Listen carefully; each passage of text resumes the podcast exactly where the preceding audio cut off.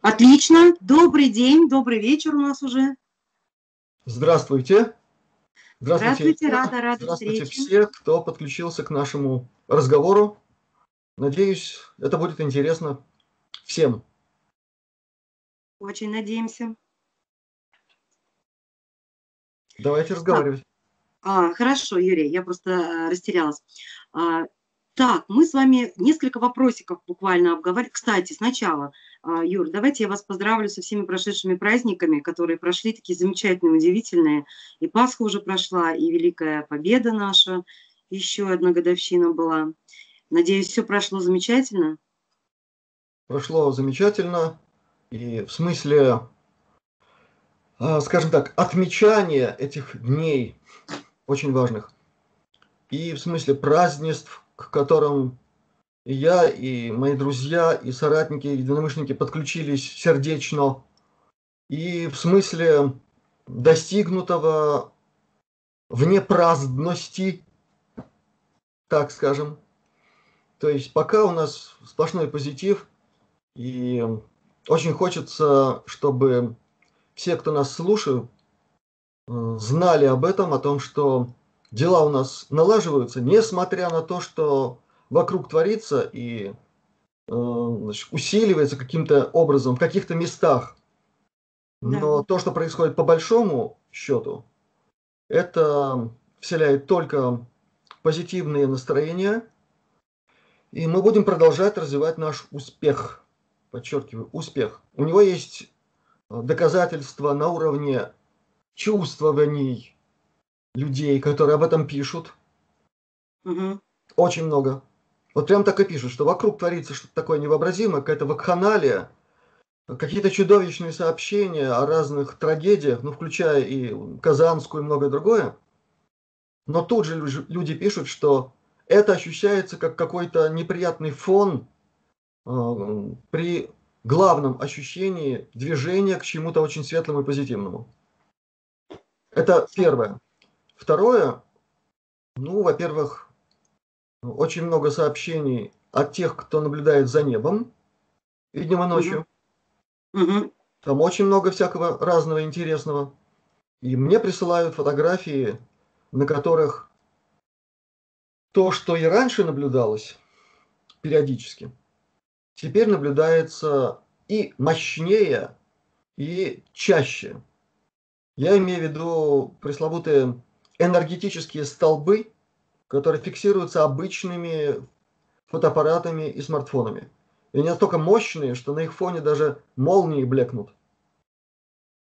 Мне присылают такие фотографии. Вот буквально сегодня прислали откуда-то из Одесской области. Вот такой там столб сфотографировали, мне прислали. И так угу. далее, по всему шарику. Вот там, где мы что-то инициировали, это там происходит. Это абсолютно физично, если это можно сфотографировать. Ну, конечно. Вот так. Поэтому, еще раз повторю, несмотря на ужинки и прыжки кое-каких сущностей, загнанных в угол, и пока еще, пока еще имеющие, имеющих некоторую относительную свободу в своих действиях, и надо учитывать еще и некую запрограммированность и невозможность отменить некоторые запрограммированные действия.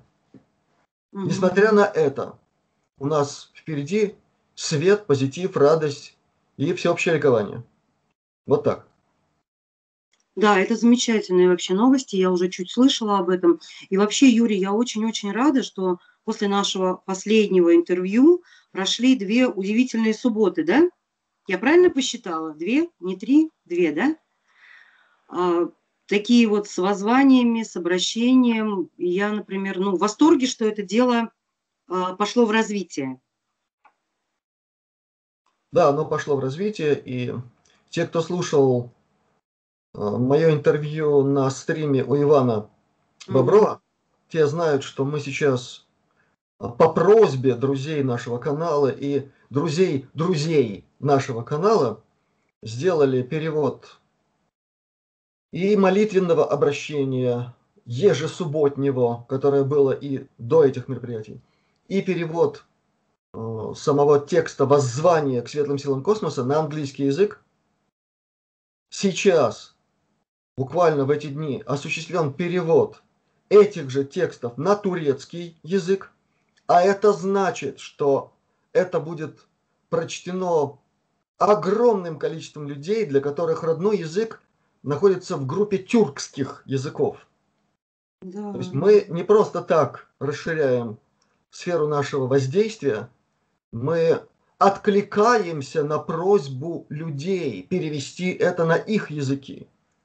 То есть в этом смысле мы работаем, конечно, собственной инициативой, но главная наша задача – внимательно отслеживать результаты нашей работы, отклик и вовремя реагировать, как говорили в советское время, на обращение трудящихся. Ну, это великолепно, это просто великолепные новости. Ну и вот прям в тему вот этого всего, помните, я попросила, да, как бы вас а, осветить, если можно так, насколько возможно, вот эту вот тему с увеличивающейся женской энергией. Если я все правильно поняла из ваших других выступлений, что увеличивается магнетизм или магнитная энергия, я могу спутать что-то, ну то есть какое-то женское не знаю, влияние или как это правильно назвать.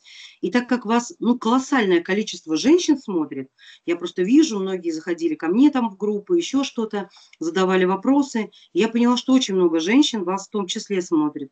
И, наверное, это очень важно, да, сегодня определиться, что же это за такая женская энергетика увеличивается, как женщинам вести себя вот в это меняющееся время. Ну, и мне кажется, это архиважно, потому что женского населения очень много. Я начну с последнего.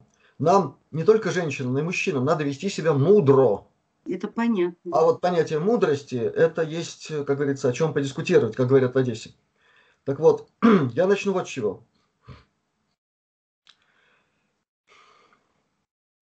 В начале 80-х годов прошлого века так уж получилось, что параллельно с моей вовлеченностью в разного рода восточные системы обучения единоборствам, о чем я много раз говорил, и там кое-чего удалось достичь, это так или иначе параллельно с этим приходили какие-то знания о том, как устроено мироздание, на каких основах, какие там законы, как все устроено и как все это просто, между прочим. Потрясающе просто. И в какой-то момент я обратил внимание на то, что источники, которыми я пользовался, они все так или иначе упоминали эпоху прихода женских энергий на Землю. Ссылаясь, в свою очередь, на какие-то древнейшие трактаты, источники, артефакты даже, в которых это все было предвозвещено. Угу.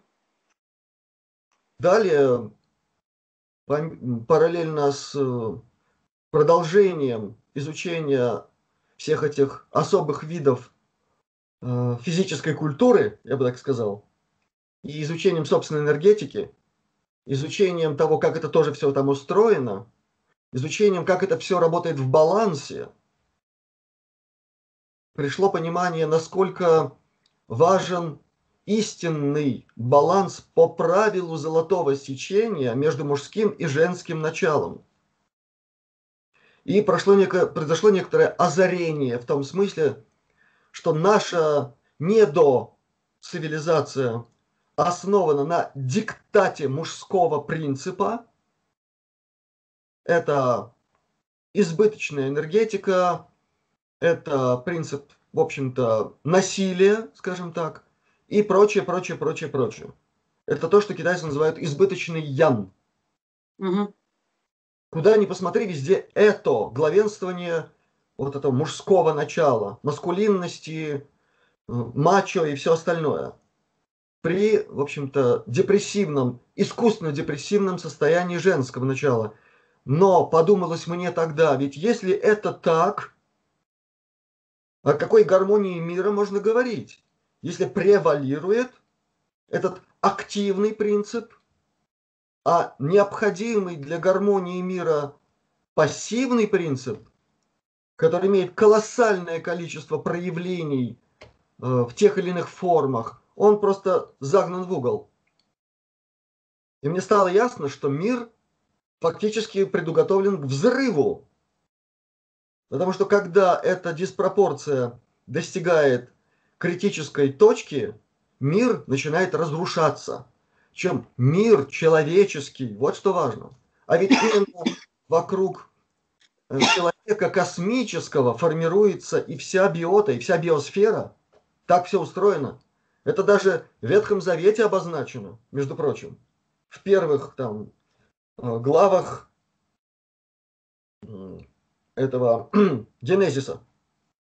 Так вот, как только я задал наверх все эти сакраментальные вопросы, тут же начали приходить ответы. И ответы, в общем-то, сводились к тому, что мне в руки начала приходить литература, как сейчас говорят, оккультно-эзотерического характера, достаточно в большом количестве, из разных мест. Э, литература разного толка, разных школ, разных культур. И в этой литературе подчеркивалась важность баланса космических энергий, или, как говорят в некоторых традициях, мужского и женского начал. Есть mm-hmm. такое понятие. Ну, затем пришло уже более серьезное изучение всей этой проблематики, и пришло желание докопаться до самого-самого. И когда начал докапываться, то оказалось, что в древних текстах, в наследиях древних культур, древних цивилизаций есть даже упоминание о том, что то, что мы называем мужской принцип, или в Китае янский принцип, он соотносится с тем, что в нашей системе научных представлений о физике явлений соотносится с электрической компонентой электромагнитного поля, в котором мы присутствуем, и который мы генерируем, как живые существа. И соответствующим образом женская ипостась мира там соотносится с магнитной компонентой, повторяю еще раз, того, что мы называем электромагнитное поле. Другое дело, что в тех терминах это обозначалось несколько витиевато, на, на уровне той лексики, тех терминов, но за ними абсолютно ясно и четко читаются эти понятия. Там mm-hmm. в некоторых из этих источников даже технологии были обозначены, которые могли пробуждаться и активизироваться мужским началом или только женским. Такое даже тоже было. Как интересно. Да, я имею в виду эпоху, которую мы условно, условно называем время Атлантиды. Конечно, это все условно, потому что там период, исторический период исчисляется сотнями тысяч, миллионами лет. Этот, этот эон, так называемый, или эволюционный опыт – Вообще для эонов нет понятия во временных наших масштабах. Там измеряется другими категориями все это. Так вот, Атлантида это как минимум миллион лет. Как минимум. И плюс многие другие там э, интереснейшие вопросы, параллельно встающие, взаимодействие с культурами другой цивилизации, другой расы земной, связь этих рас с космическими расами, которые приходили миллионы и миллионы лет назад на Землю, и все это было естественным образом происходило. То есть это то, о чем я говорю, вот это мужское и женское начало. Это использовалось как великое знание о мироздании на уровне технологий, применявшихся. Между прочим, это все тоже читается и между строк, а иногда прямо четко э, в текстах, дошедших до нас из э, индийской традиции, сакральной. Там тоже есть указания на эти же энергии. Ничего тут особенного нет. Такие же знания у так называемых индейских культур или американских. Такие же знания у народов Африки, особенно в наследии племя, племени Зулу, угу. космическим, мощным таким фундаментом всего, на чем построена их космология. И чем, к сожалению, пока еще не очень интересуются. А зря. Там много интересного. Так вот, изучение всей этой литературы привело, в конце концов, к тому, что уже в середине 90-х годов мне удалось наладить контакт э, с Алексеем Николаевичем Дмитриевым. Это российский ученый, который в советское время руководил исследовательской группой, в задачу которой было поставлено исследовать космическое пространство Солнечной системы и влияние на него разных э, каких-то процессов за пределами Солнечной системы. И вот именно группа Дмитриева, она и была той группой, которая уже в 60-х годах собрала все эти данные и в виде серьезного научного труда, по его собственным словам, Алексея Николаевича, она положила этот документ на стол Косыгину, председателю Совета Министров СССР.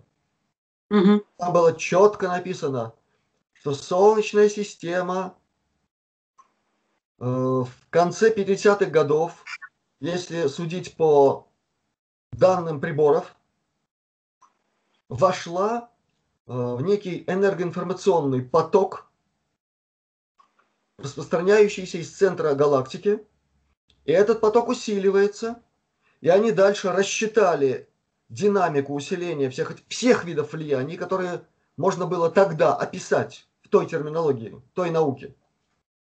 С хорошими такими выкладками на перспективу. Из этого следовало, что надо было срочно начинать переделывать все, что касается технологий, что касается отношения к биосфере, э, к биосоциофактору и так далее, и так далее, и так далее. Там было колоссальное количество аспектов поднято. И в конце концов там даже и экзополитический фактор там тоже был, как ни странно. Экзополитика – это наука о взаимодействии, э, скажем, управляющих систем Земли с другими цивилизациями. Угу. То есть Алексей Николаевич знал и об этом. Другое дело, что тогда на, на это можно было только намекать. Но это было сделано определенным образом.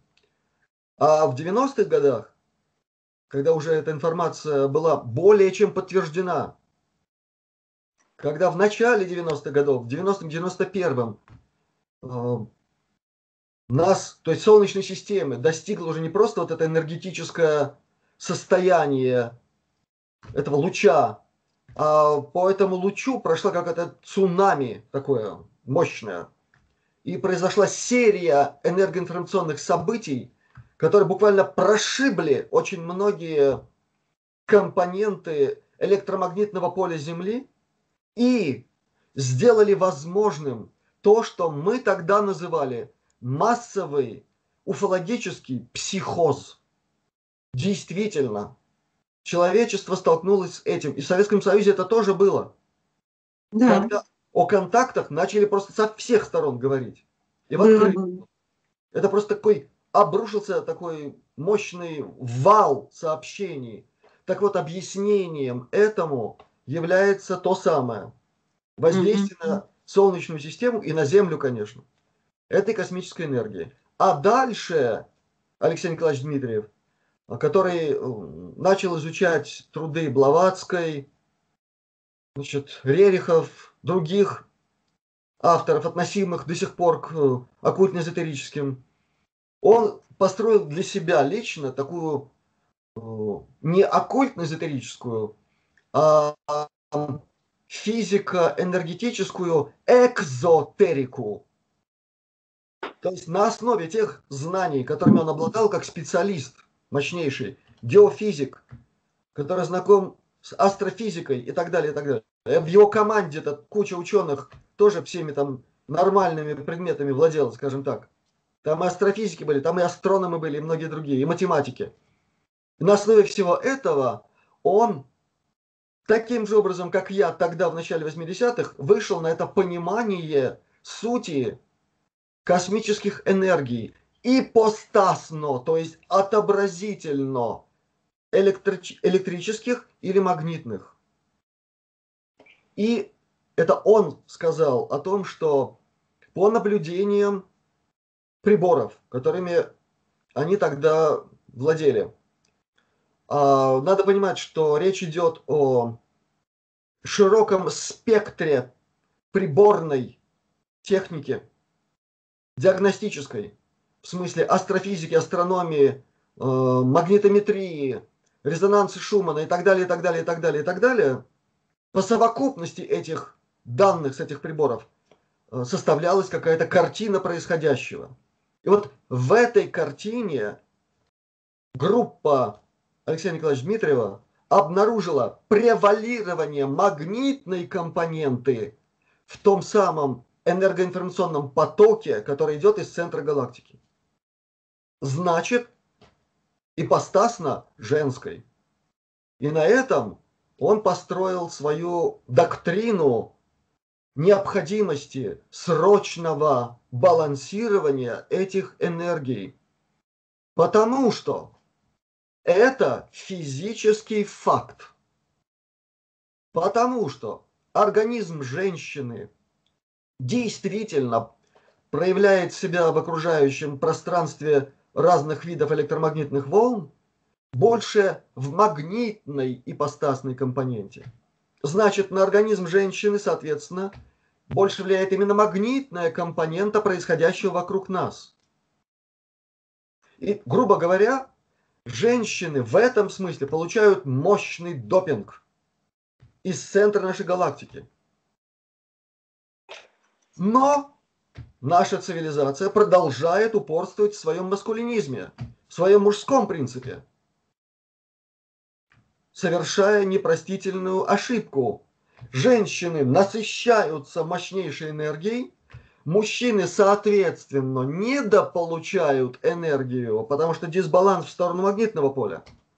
Их психоэнергофизика слабеет, а они пытаются вести себя все теми же героями, с позволения сказать. А женщины, не, не приученные к э, ситуации полноты власти и понимания своей космичности в этом взаимодействии, пытаются в своем поведении копировать мужчин. Из этого ничего хорошего не получается. Кроме Это плохого. Точно. Вот что получается. Получается чудовищная бессмысленная, не, неосмысляемая пародия на мужской принцип. Нужна не пародия, нужен осмысленный акт сознательного баланса энергии на основе сердечной компоненты. Вот здесь баланс у всех есть. А это означает, что женщины должны сейчас овладеть всем этим космическим знанием – который идет к ним прямо через все эти энергии и многое другое, и реализовать их максимально гармонично. В противном случае, как говорят многие источники, и как об этом говорил Алексей Николаевич Дмитриев, будет такая война, по сравнению с которой атомная, там, какая-нибудь еще, это детские шалости. Потому что эта война на уровне энергоинформационного уничтожения внутри цивилизационного с полным обнулением информации об этом человечестве. Вот что это такое. И вот на что, кстати, наставлено острие тех, кто пока еще там дергается и дергает мир. Это их замысел. Если уж кранты если уж хана, то хлопнут дверью так, чтобы задрожала вся вселенная. Вот их, да. между прочим, черный замысел. А мы знаем об этом замысле. Именно поэтому мы усиливаем нашу работу И что касается превалирования женщин, по крайней мере, среди друзей канала Астралионика, первого, а теперь уже и второго, Астралионика-2, да? Так вот, я, во-первых, этому нисколько не удивляюсь, потому что с самого-самого начала 90-х годов, когда жизнь меня заставила участвовать в процессе передачи знаний людям, угу. накопленных знаний, не только в этой жизни. Так уж получалось действительно, что э, в аудиториях, которые, с которыми мне приходилось работать, многими, многочисленными, до 90% были женщины. Да. И я уже тогда это воспринимал нормально. Я всегда просто просил женщин, пожалуйста, чем можете, ну делитесь с вашей э, замечательной половиной. Не сильной, а замечательной. От слова замечать. Они же должны что-то замечать, в конце концов. Что с вами происходит. Замечают в вас что-нибудь хорошее. И тогда все будет нормально. И результаты иногда получались действительно очень хорошие. Не всегда, потому что, повторяю, этот мир или сей мир, если говорить языком Нового Завета, он слишком был заточен на вот этот принцип агрессии. Это мужской избыточный принцип. А сейчас самим космосом, самой Вселенной этот принцип, так это придерживается, мягко выражаясь. Да. Юрий, чтобы мне вот до конца разобраться в этом вопросе, как раз вот я хотела уточняющий вопрос задать. Почему увеличилось вот это магнитное влияние? Потому что был перекос, дисбаланс, поэтому увеличилось вот это магнитный сейчас э, поток? Магнитный поток принес э, в эту часть галактики, не только в Солнечную систему, так. Этот поток насквозь идет э, ага. из центра галактики, он выходит за ее пределы даже. Просто Солнечная система оказалась точно сейчас в центре этого луча. Причина этого, причина. Причин, если я начну вам перечислять причин, будет очень долго, но ага. действительно, вы интуитивно так правильно обозначили эту тему. Одна из главных причин Вселенная обнаружила дичайшую ситуацию в нашей Солнечной системе, mm. которая с точки зрения инстанций, решающих вопросы на уровне Вселенной, а не галактики, mm-hmm. недопустима. Поэтому прошла серия, как говорят технари, команд на исполнение. Mm-hmm. И вот мы сейчас фактически находимся в системе исполнения последнего звена э, в этой команде. И э, поэтому можно говорить о том, насколько это все серьезно. Дальше. Я уже касался этого вопроса и в интервью для канала Ивана Боброва и других надо все-таки начать нам в чем-то объединять разрозненные религиозно-конфессиональные воззрения на иерархию в мироздании. О чем я говорю? Ну, есть там понятие о первотворце, в Индии там абсолют, mm-hmm. Отец Бог, отец, сын, и потом кое у кого отец, это точнее, э, значит, э, Святой Дух, да? Да. Ну, ребята, во-первых, для тех, кто не знает, э, понятие о Святом Духе было вставлено в более поздние версии новозаветных текстов, чтобы убрать вот этот женский принцип из сознания людей. Это делалось сознательно теми, кто прекрасно понимал все это, и кто прекрасно понимал, насколько угрожает их планам представление людей о полном единстве мироздания в смысле подобия. Если в нашей нормальной системе э, человеческой должен быть отец, должна быть мать и должен Да. быть сын. Да. Закон Гермеса номер один. Подобие. Этот закон неукосним. Он не приложен. Поэтому и мироздание устроено таким же образом. Есть ипостась единого. Единого. Мужская ипостась, отец. Это то, что мы называем информация. Мгм. Вся совокупность информации о истории и накопленных знаниях обо всем опыте предыдущей Вселенной. Вот это Мгм. отец. На основе этой информации строится программа эволюции, проявленной Вселенной в новом цикле. Но это невозможно осуществить без энергии, которая в некоторых своих проявлениях является плотной материей. А это женская ипостась, это мать. Мгм. Поняла. Кстати, материя мы говорим, да? Материя. Да. Да. И эти две величайшие инстанции сами ничего делать не могут по определению. Они являются главными факторами обеспечения возможности. Но сами это не делают. А для того, чтобы это произошло, нужен кто-то, облеченный полнотой информации и Мгм. доступом к энергии. Сын, он же Логос, он же Христос. Вот так. Это я все говорю к тому, что если мы получили магнитную компоненту в превалировании, это значит, что в дело вступила Мать Вселенной. Великая Матерь Вселенной. Вот какой масштаб участия в процессах, которые сейчас у нас здесь происходят.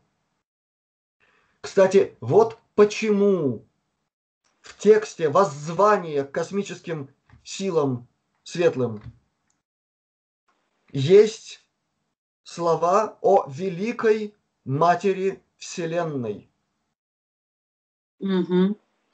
и о Христе Спасителе. То, что там не упомянут Отец наш Небесный, это потому, что это воззвание читается после молитвенного обращения к Отцу. Понятно. все соблюли, это все одобрено, это все работает. Это работает и на уровне английского языка, а теперь турецкого. Еще раз повторю для тех, кто задает вопросы, а как это вы так там придумали, выдумали, а может быть вы не из того источника все это услышали. Если бы вы знали, как мы все это проверяем, вопросы исчезли бы. Поэтому, завершая то, что я сказал, хочу еще раз повторить, что сейчас в процессе нашей работы на общее светлое будущее, на нашей стороне Великая Матерь Вселенной и Христос в его ипостаси Спасителя. Вот так. Юрий, а вот практически какой-то совет для женщин. Вот вы проговорили, что женщины, пытаясь быть или исполнять роль мужчины, очень идут не туда. То есть вот какой практический совет с увеличивающейся этой энергией женщины ну, должны понять, что ли? Женщина обладает большей способностью отдавать любовь. Но для того, чтобы ее больше отдавать, женщина должна научиться трансмутировать информацию, которая накоплена в этом мире, пропускать ее через сердце, и из сердца будет излучаться вот эта энергия спасительной любви. А вот дальше все, что я могу сказать, этому надо учиться. И из всех видов учения номер один – это сердечная молитва, которую надо, как говорили наши древние предтечи, творить. Вдумайтесь в это слово. Творить. А это означает со-творчество. Значит, женщина должна учиться восприятию той космической энергии, которая просто бушует вокруг. Правильно ее воспринимать, а эта энергия ведь насыщенной информацией, она насыщена сутью Отца. И сообразно с доктриной сердца, о которой я много раз говорил, и повторяться мне не хотелось бы, это то, что открыли самые обычные ученые, кардиофизиологи, во главе с э, Гончаренко, ученым. Это они открыли, что сердце является органом сверхсознания, орган предчувствия, предвидения. Так вот, женское сердце, оно настроено на эти процессы более качественно, если угодно, чем мужское. Это не означает, что мужчины вообще ничего не чувствуют. Это просто означает, что комплексный энергоинформационный, психофизиологический комплекс э, космоса женского, если угодно, тела, он более настроен именно на эти компоненты сердечные. Так Поняла. вот, это должно э, реализовываться всегда через любовь значит через терпение, через прощение и многое другое, о чем в древних текстах сказано, о чем сказано в призывах из э, учений духовных. В конце концов, в советское время пели в селах Рязанщины, в селах Смоленщины слово «люблю» непривычно для женщины – там бесконечно и верно любя, женщина скажет «жалею тебя». Гениальная совершенно песня. Она еще гениальна потому, и почему я запомнил, потому что мама моя со Смоленщины. Mm-hmm. Поняла. Мне не надо далеко за примерами ходить. Я, кажется, поняла, Юрий, уловила суть. А, то есть, подрезюмируя, можно сказать так, что нам всем надо учиться жить сердцем, и особенно женщинам. Именно так. Потому что по-другому, конечно, можно пытаться жить, но тогда слишком большой риск, что те, кто живут без сердца, но развили в себе суперинтеллект, они найдут способ это путь манипуляции и многого другого. А вот если человек действительно живет с открытым сердцем, им манипулировать невозможно. Вот в чем дело. И тогда, кстати, его интеллект служит и ему, и человечеству. Интеллект это неплохо. Надо, чтобы он служил в согласии с главной энергией, энергией сердца. Тогда все будет на месте, все будет нормально. Замечательно вы сказали, вот прям в конце, просто замечательно. А, я вообще, как семейный психолог, я тоже приходила всегда к той мысли, что пока люди не открыли друг другу сердце, союз просто невозможен, либо обречен. Там уже союзом сложно назвать. Поэтому я все это проходила на своем собственном опыте, на практике и на консультациях. Согласна полностью, это, наверное, единственно верный и правильный путь. Раскрытие вот этого центра, назовем это так, центра всего, как выяснилось. Думаю, что это очевидно.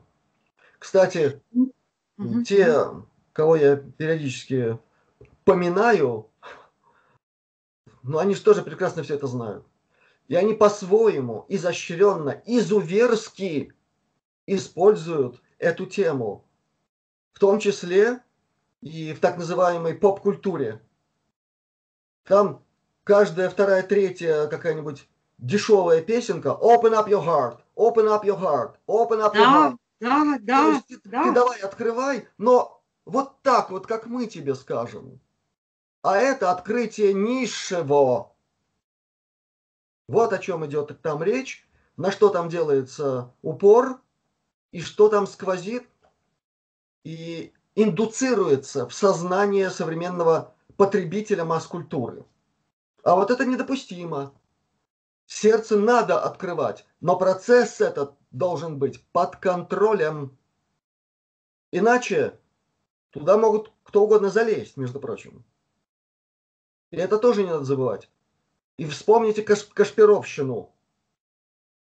Да. Опять же, на примерах своих близких я могу сказать, что острие удара через Кашпировского было направлено в сердца людей, чтобы потом они спокойно сдали это великое государство и самое главное, не государство, ценности, ценности да.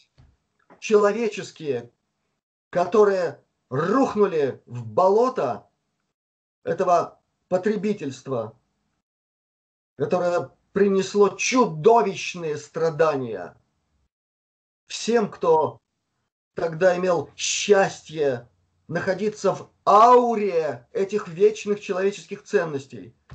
При всем негативе, при всем несовершенстве того общества, которому приписывают наименование коммунистическое. Какое коммунистическое? Оно не было даже социалистическим по полной, как говорится, программе. Потому что там слишком были сильны элементы э, силовых структур, насилия в той или иной форме.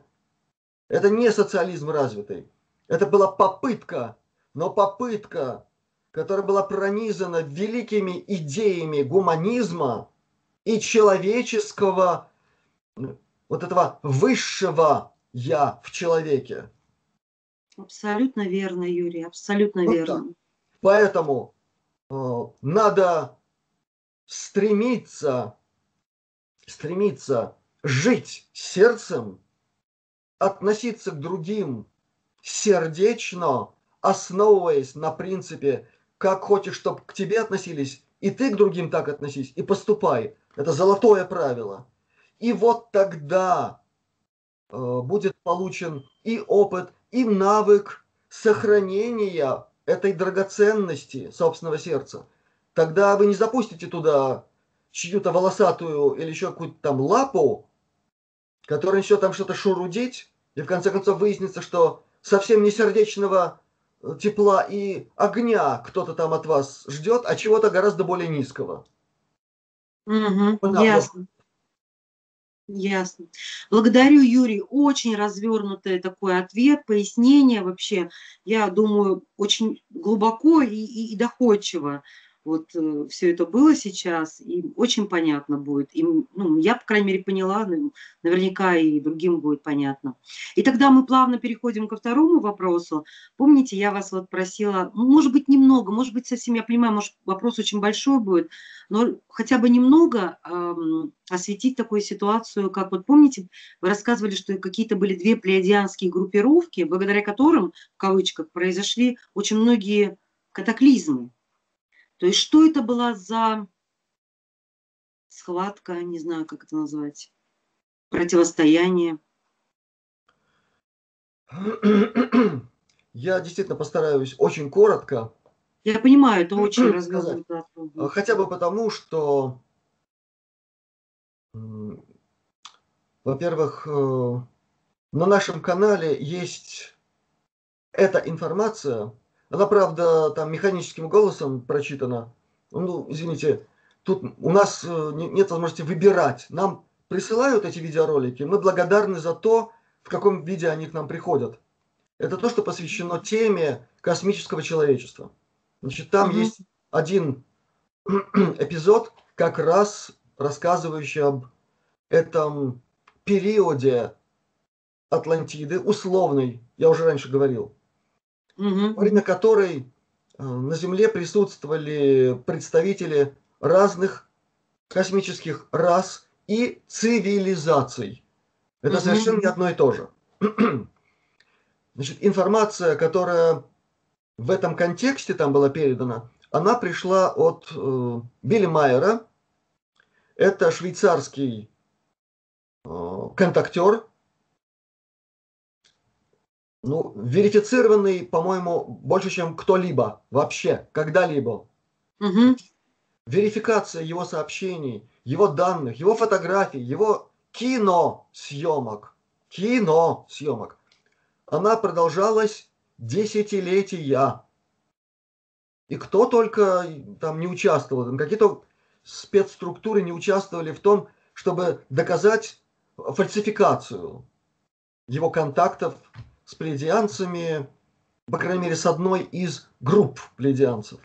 Ничего у них не вышло, и более того, те, кто включались в это дело, они фактически становились его сторонниками. И дальше распространяли эту информацию по всему миру. Я бы не сказал, что всегда и на 100% это было правильно, по некоторым причинам. Но то, что касается вот этой истории, истории войны, войны фракций одной из цивилизаций, находящихся в созвездии Плеяд, это получено, еще раз подчеркиваю, от Билли Майера.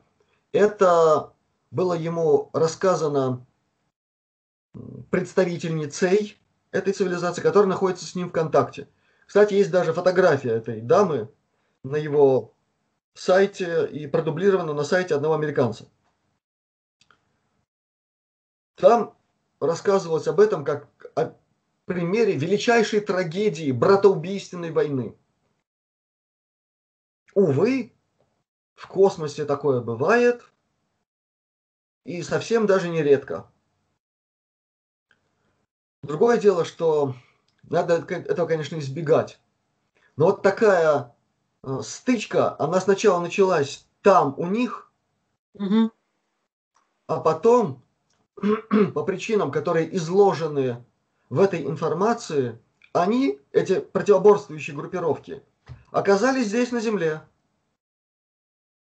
И сначала более или менее друг с другом сосуществовали, но, увы, законы неумолимы, и в конце концов получилось так, что то, что мы называем Атлантида и мы называем Лемурия, а на самом деле это цивилизация Му, Лемурия – это от французов.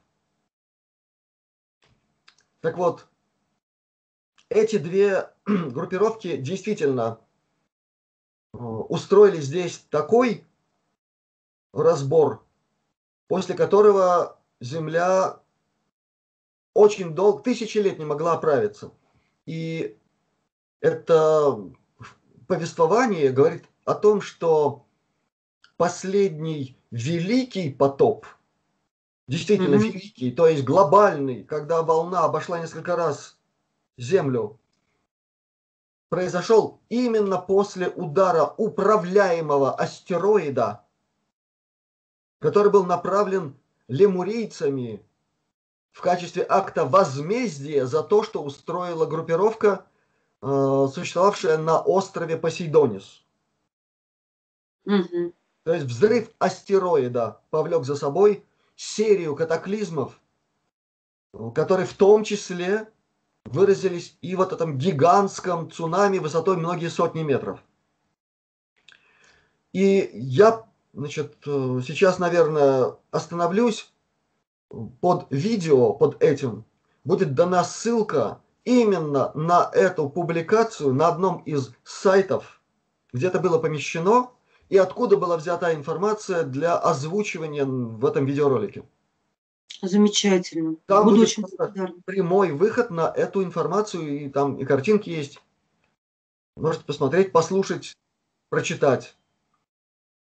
Так что таким образом. И, хорошо, я благодарна. Я почему-то вот чувствую какую-то связь с этой информацией, ну, плюс владею кое-какой информацией, и хотела бы вот, да, от вас тоже это услышать. Поняла, хорошо, тогда будет ссылочка, и по ней посмотрим. Да, единственное, что я хочу добавить. Это большая тема. Верифицированность той или иной информации э, собираемой в рамках, допустим, уфологической доктрины Мгм. или теперь ныне всем известной доктрины тайной космической программы. А в общем-то они друг с другом переплетены незримо и чаще всего к большому-большому удивлению уфологов. Вот это, кстати, странно, как они до сих пор не поняли, что это все давно-давно-давно уже под колпаком у ТКП. Там есть свои очень важные моменты, один из которых никогда не принимайте одну концепцию изложения тех или иных метасобытий как единственную. Никогда. Потому что вот есть такая версия этих событий со стороны этих плеядианцев, которые в контакте с Билли Майером. А есть другие версии тех же событий, изложенные в других традициях. Есть информация об этих событиях, изложена в традиции древнего ведизма, ныне присутствующего в, в умах э, неоязычников, неоведистов, в виде какой-то странной каши, где вот одна группировка неоведическая это излагает так, устами своего какого-нибудь лидера. Другая, устами другого лидера, излагает примерно то же самое, но по-другому. Начинается какой-то такой компот. Дальше некуда.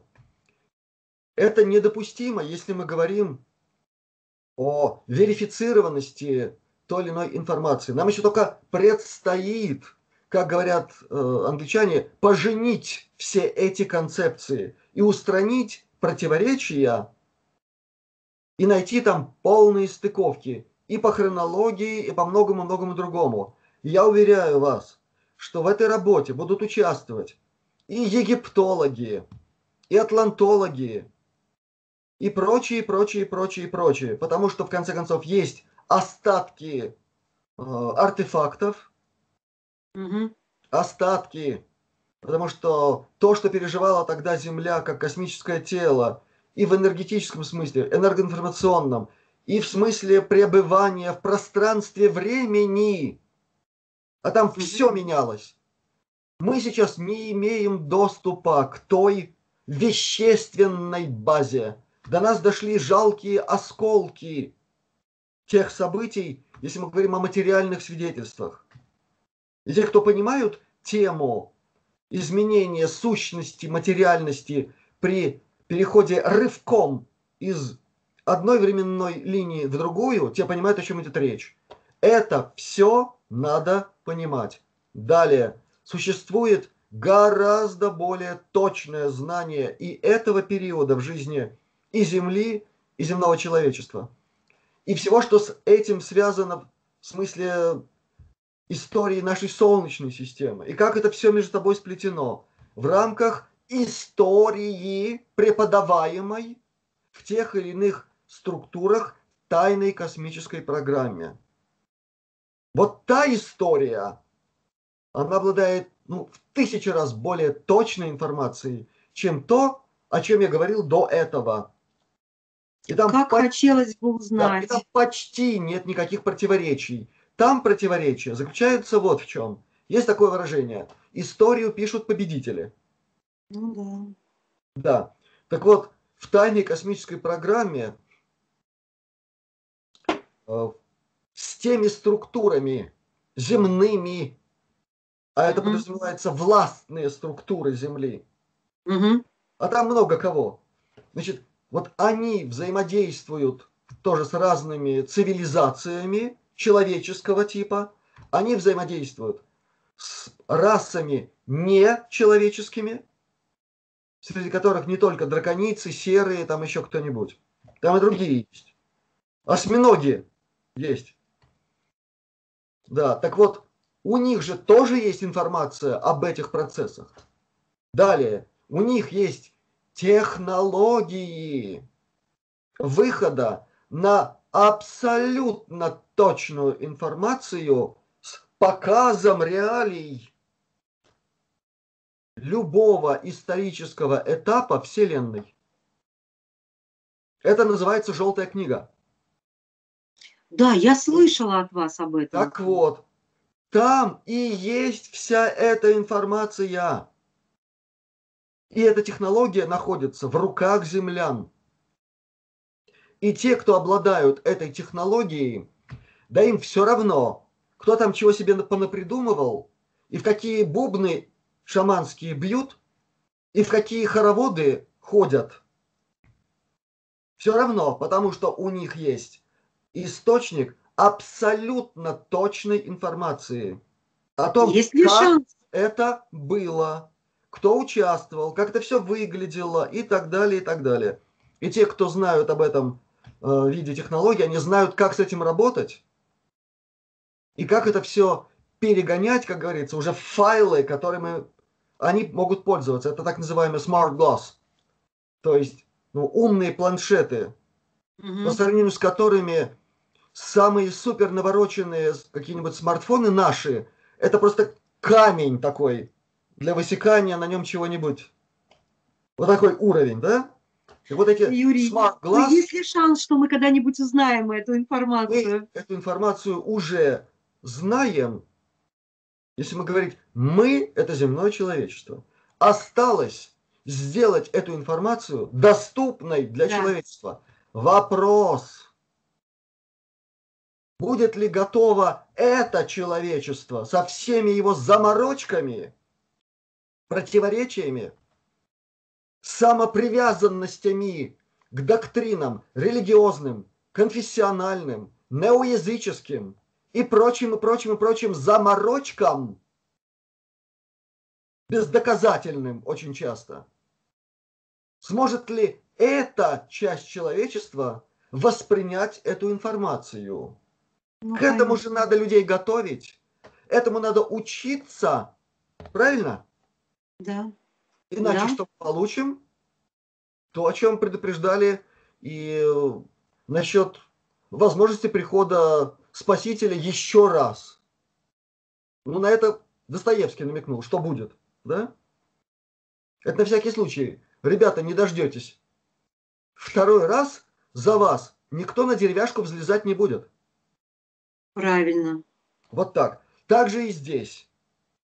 К этому знанию надо быть готовыми. Значит, необходим период, переходный период для получения этих технологий которых есть и медицина, и там порталы и прочее, прочее, прочее. И в том числе и вот эта мета-история человечества, к которой надо быть готовыми, потому что там, там все. Там и невообразимо прекрасные этапы в развитии человечества Земли, и там невообразимо ужасные, такие при столкновении с которыми сознание среднестатистического обывателя улетает просто в мусор. Вот так. И надо принимать все целиком. И правильно понимать так называемые контексты в общении рас и цивилизаций. Простой пример. При всем нашем оправданном на 100% негативном отношении принципу захвата, насилия, диктата, стоящим за всем, что мы знаем как империя драконианцев, угу. там есть и знания. Конечно. Так вот, некоторые из цивилизаций, которые являются нашими братьями, спасителями, помощниками, например, андромедяне, они говорят, что мы многие знания об истории нашего человечества во Вселенной получили от драконианцев. Вот так вот. Вот так вот, потому что были периоды таких войн между собой, что уничтожались просто целые цивилизации человеческие, и терялась информация. А драконицы не теряли эту информацию. И при тех или иных видах взаимодействия с ними, определенных видах взаимодействия – а есть дипломатические формы взаимодействия. Они получали информацию от них. И многие даже э, термины из языка драконийцев нами используются. Одно из названий нашей планеты – Терра. Да. Это от них. И это, то есть все, то есть термин, все очень и очень неоднозначно. Это правильно? абсолютно неоднозначно. Это системно и целостно должно восприниматься. Но еще раз повторяю, к этому надо готовиться, этому надо учиться. Это другая наука. Это именно то, о чем говорил Уильям Томпкинс, что человечество Земли получило псевдонауки во всех отраслях знания, во всех абсолютно.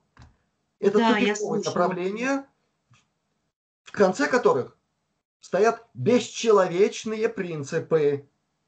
Начинают истории, в которой человек это ничто, непонятно зачем живущее вообще, да?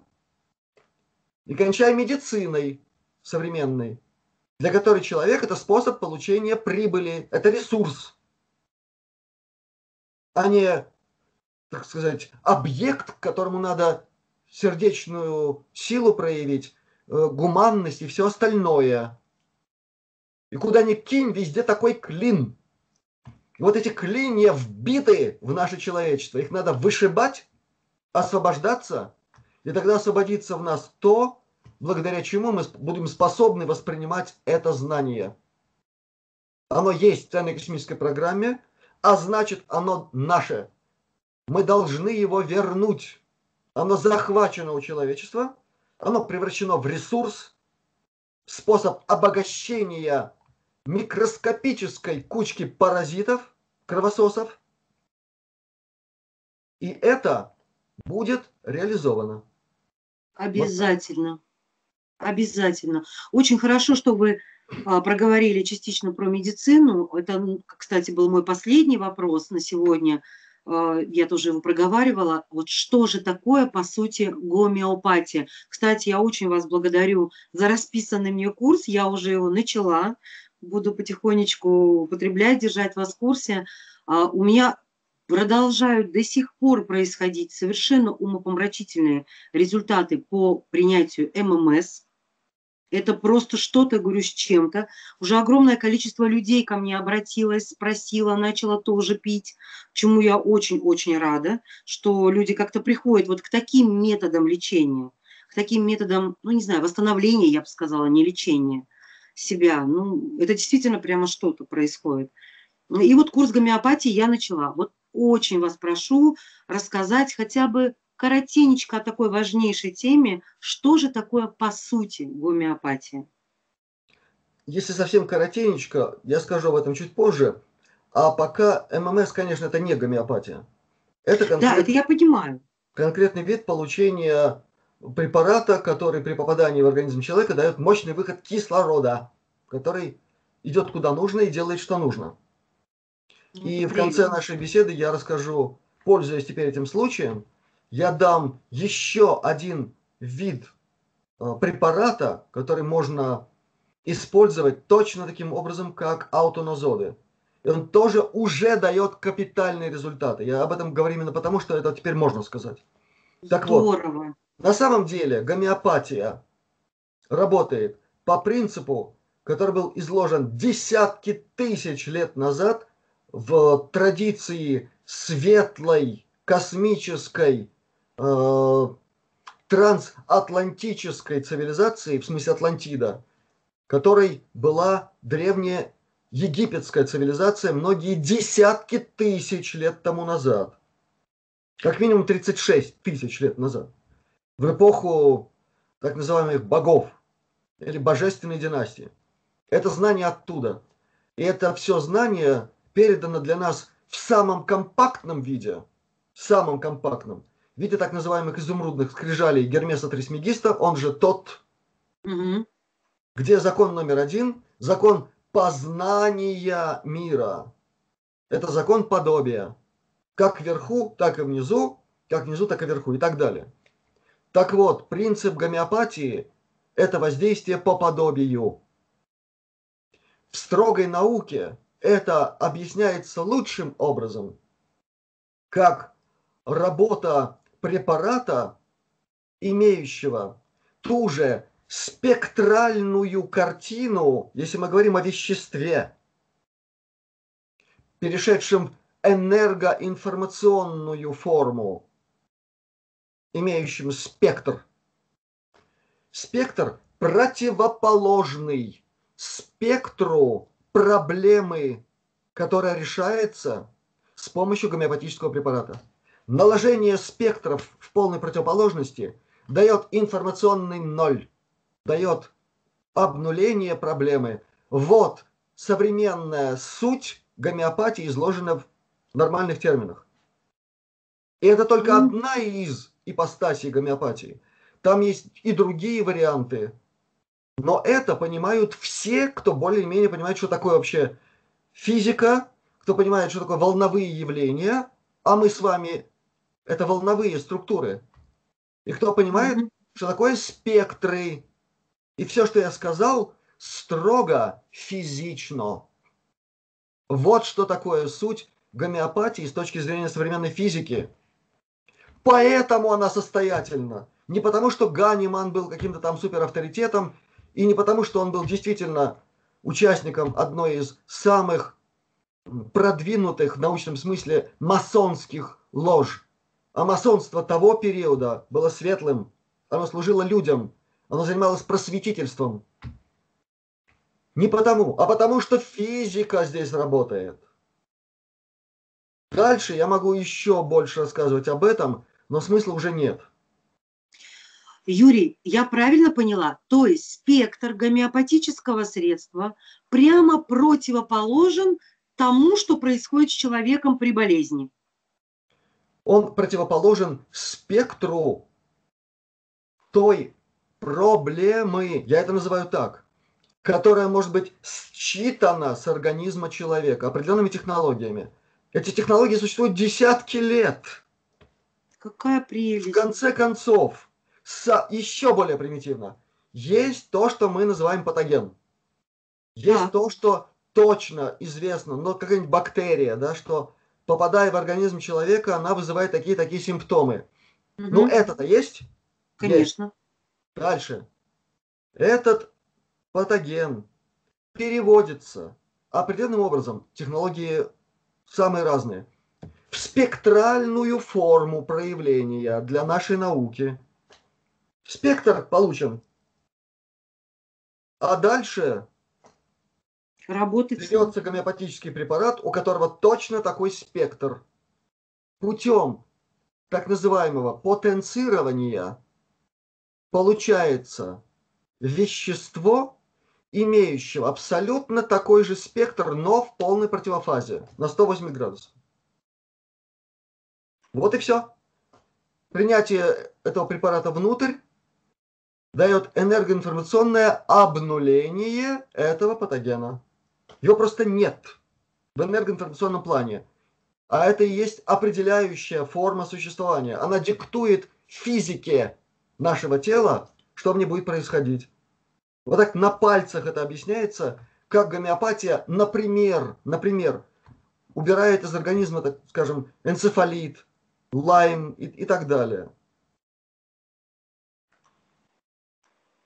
Другое дело, что надо знать технологию и понимать, а, после какой потенции в гомеопатическом препарате уже не остается исходного вещества, но зато там начинает увеличиваться энергоинформационная компонента этого вещества, а при продолжении потенцирования энергоинформационная уже переходит в информационную компоненту.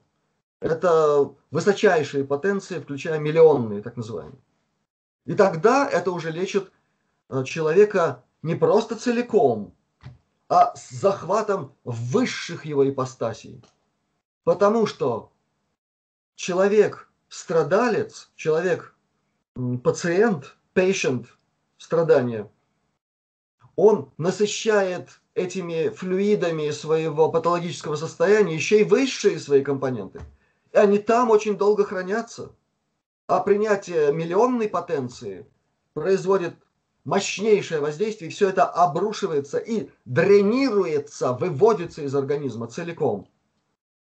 Применяется это, правда, очень-очень редко, и если уж применяться, должно быть снайперская работа. Это отдельный вопрос, проблематика точности работы гомеопатов. Но гомеопатия – это очень точная наука, основана на физике. И последнее теперь.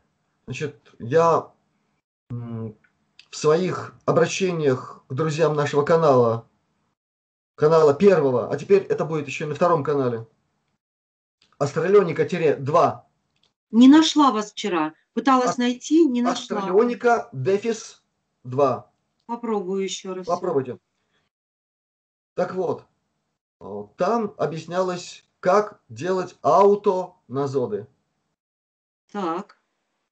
Так вот, можно сделать то, что называется ММС, получить уже готовый вот этот раствор, да? Вы понимаете, о чем идет речь? Да. То есть вы все сделали правильно для получения конечного продукта, который будет называться ММС. То есть смешение капель и так далее. Тот водный этот раствор, да? Угу. Оттуда вы берете пипеткой каплю и дальше по методике, которая рассказана еще 29 декабря прошлого года. И полный вперед. Понятно. Надо этот ролик достать и пересмотреть. Да, там рассказано, как это делается, как делается аутоназот. Так вот, вместо собственной урины или капли собственной слюны, или пузырька воздуха, или в крайнем случае капли собственной крови, одна капля готового препарата ММС. Еще раз подчеркиваю для тех, у кого трудность понимания. Речь идет не о капле там, одного из химических компонентов, их два, да. а о капле готового продукта. Активированного уже. Активированного угу. и да, уже да. смешанного с водой. Да. С водой, который пить можно. Вот оттуда угу. надо брать эту каплю и использовать по той методике, которая там изложена для аутоназода. И вы получите интереснейшие результаты. Замечательно. Это будет работать более глубоко, чем стакан вот этого раствора ММС. Так. Ну, Юрий, прям ценнейшие какие-то знания, ценнейшая какая-то информация сегодня получена. Я просто уверена, что ценнейшая информация. Я вас просто, Юрий, благодарю, благодарю, благодарю. Ну, я благодарю мироздание за то, что оно дало возможность побеседовать на эти темы. Это важно, и будем использовать эту возможность на все сто процентов. И пусть все, кто подключился к этому разговору, так или иначе, зрительно или на слух, пусть они получат максимум пользы от всего этого. И пусть эта польза еще больше возбудит в людях то самое позитив и настрой на нашу общую победу, на наше светлое будущее. Вот ради чего все это делается. Так что спасибо всем, здравия, полного благополучия и э, высшего покровительства, скажем так. Именно так. Благодарю вас, Юрий, еще раз от всего, от всего сердца. До встречи. До новых встреч.